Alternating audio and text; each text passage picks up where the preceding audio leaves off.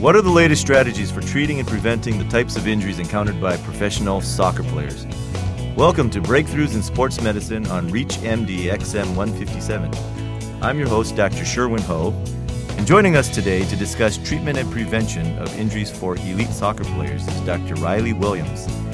Dr. Williams is an associate professor of orthopedic surgery at Weill Medical College at Cornell University. He's also the director of the Institute for Cartilage Repair at the Hospital for Special Surgery in New York City, and the head team physician for several sports teams, including the New York Red Bulls professional soccer team.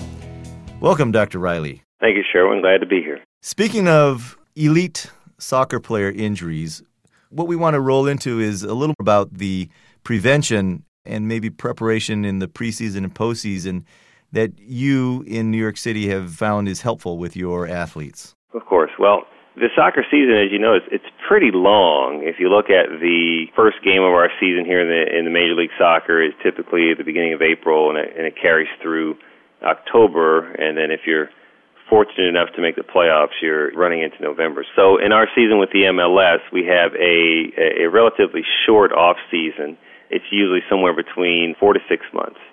So most of the guys, fortunately, do stay around. So we really break up our training into in-season and preseason training.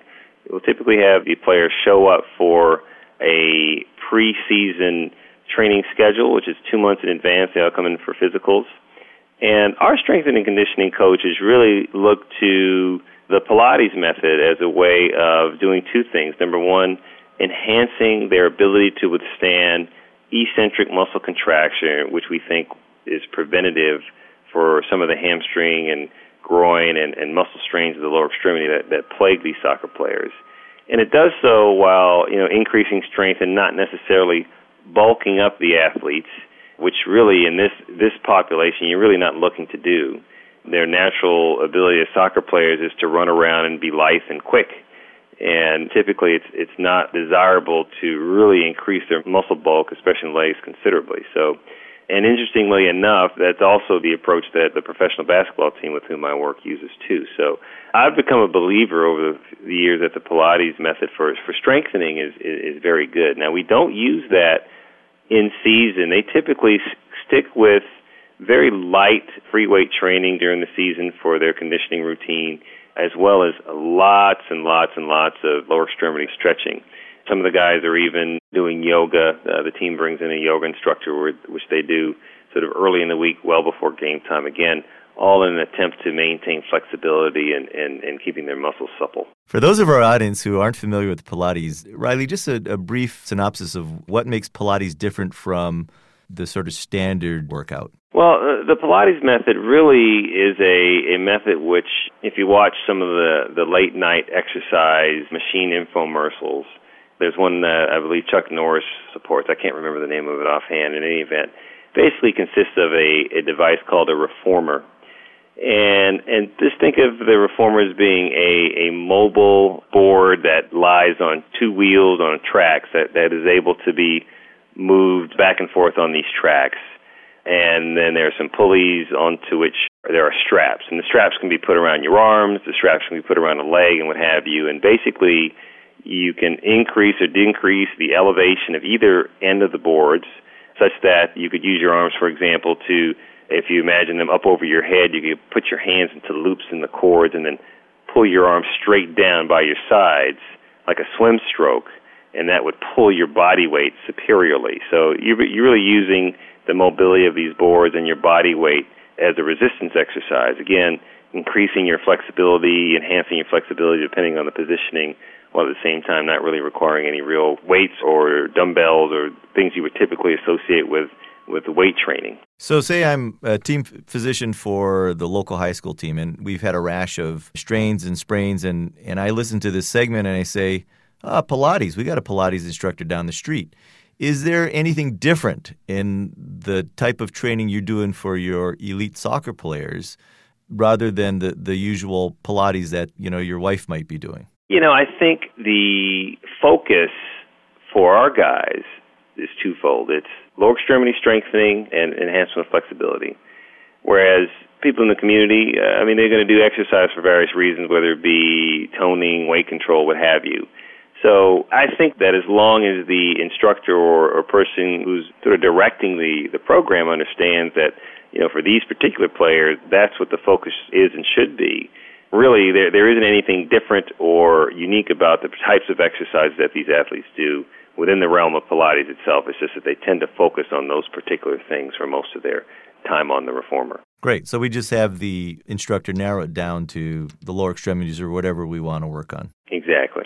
I have to say, I don't know how you encounter Pilates. It's just rather it's kind of taken off in the last, I'd say, five to seven years. It's really epidemic here in New York City. I mean, everybody's doing it. it seems to be a very easy and sort of fun way if you're intimidated by weights and what have you. it just really kind of caught on, and I think the professional teams are probably a little late in catching on because uh, there's such a dogma, as you know, with regards to the strength and conditioning coaches using what has worked. And if you had a long history of success, then you usually have been out a while, as you know. So it's actually fairly admirable, I think, that our that our teams have taken up this mantle and, and used it so effectively.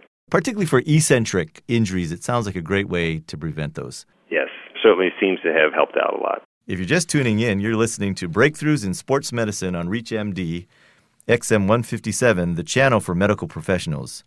I'm your host, Dr. Sherwin Ho, and joining me today to discuss the treatment and prevention of injuries for elite soccer players is Dr. Riley Williams. Dr. Williams is head team physician for the New York Red Bulls professional soccer team in New York City. Dr. Williams, let's uh, move on to other hip injuries. How about the hip joint itself, the ball and socket joint? What types of injuries are you seeing in your elite soccer players?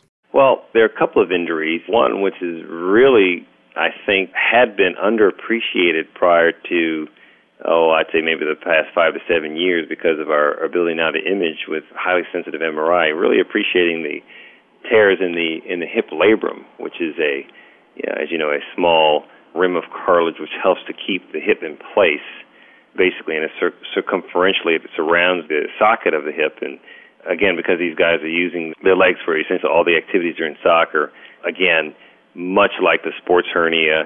Uh, I think this is an injury, an injury that you see in players who've been around the block a while. You know, mid 20s and up, almost like an injury of attrition, if you will. So you're talking about the labral injuries in the hip, and going beyond that, besides the labral injuries, are you seeing what has been described as classic impingement in this population of athletes? You know, we're not really. I think that's obviously an area of, of great interest now. Bryan Kelly, who who is at our institution, is one of the thought leaders in this area. He actually is involved with our soccer team as well. We've just not observed, I guess, the changes in the femoral neck and at the acetabulum and the hip that are sort of consistent with that. We certainly have not had any soccer players who've undergone any kind of procedures for hip impingement, but we certainly have had a lot who've had the hip arthroscopy for the labrum. Anything from reattachment of the labrum with for, with a formal repair to just cleaning it up and doing a debridement.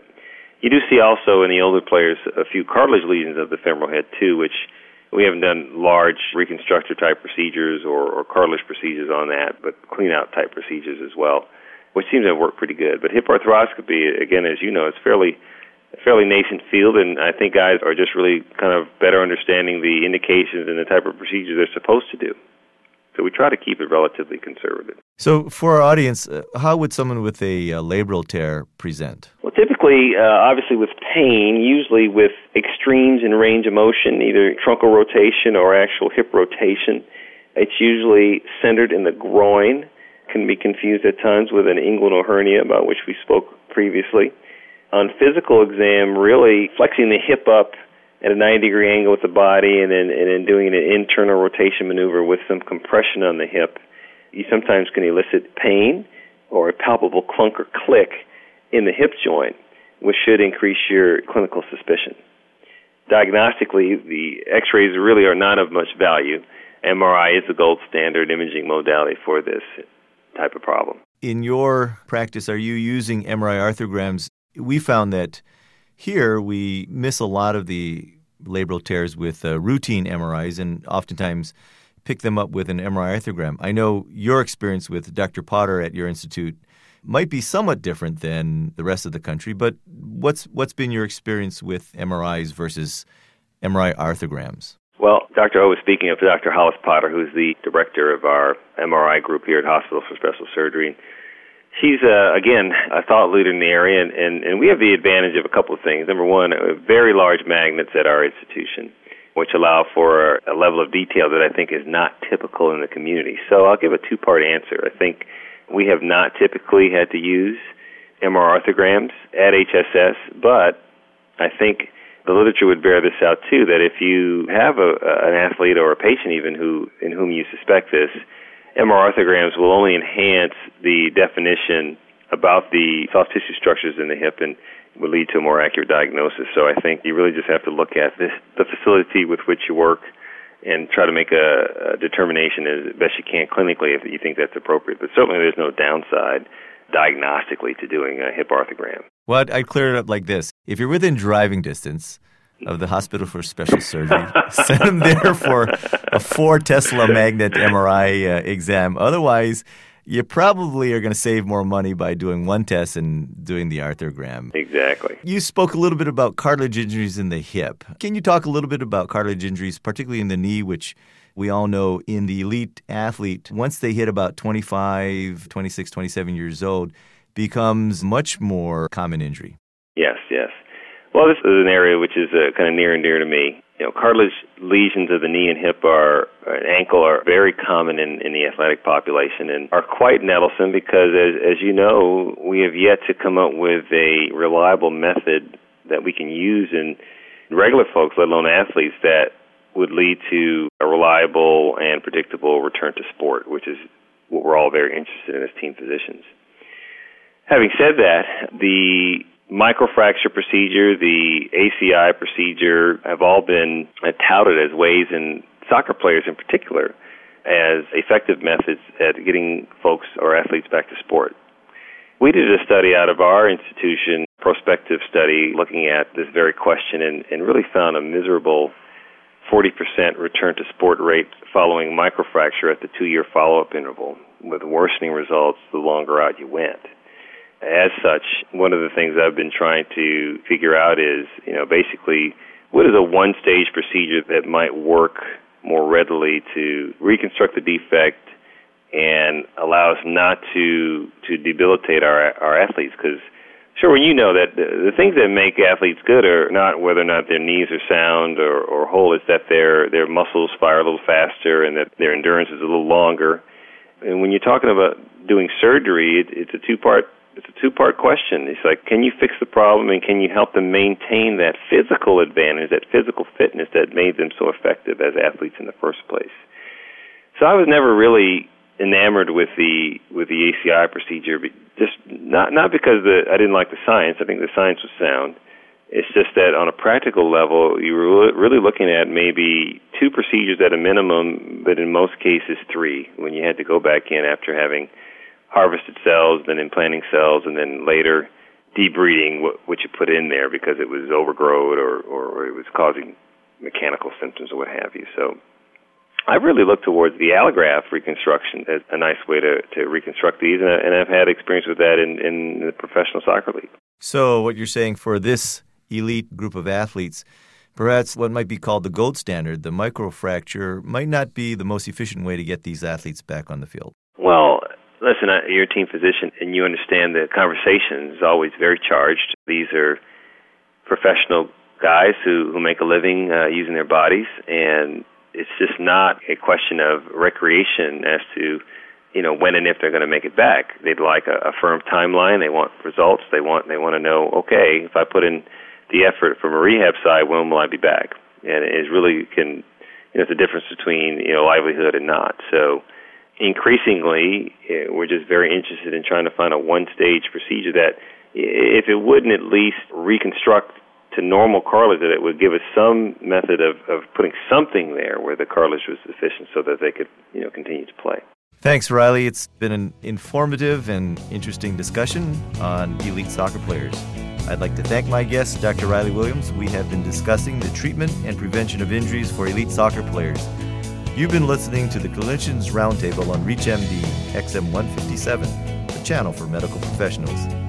For a complete program guide and podcast, visit www.reachmd.com. For comments or questions, call us toll free at 888 MD XM 157. Thank you for listening.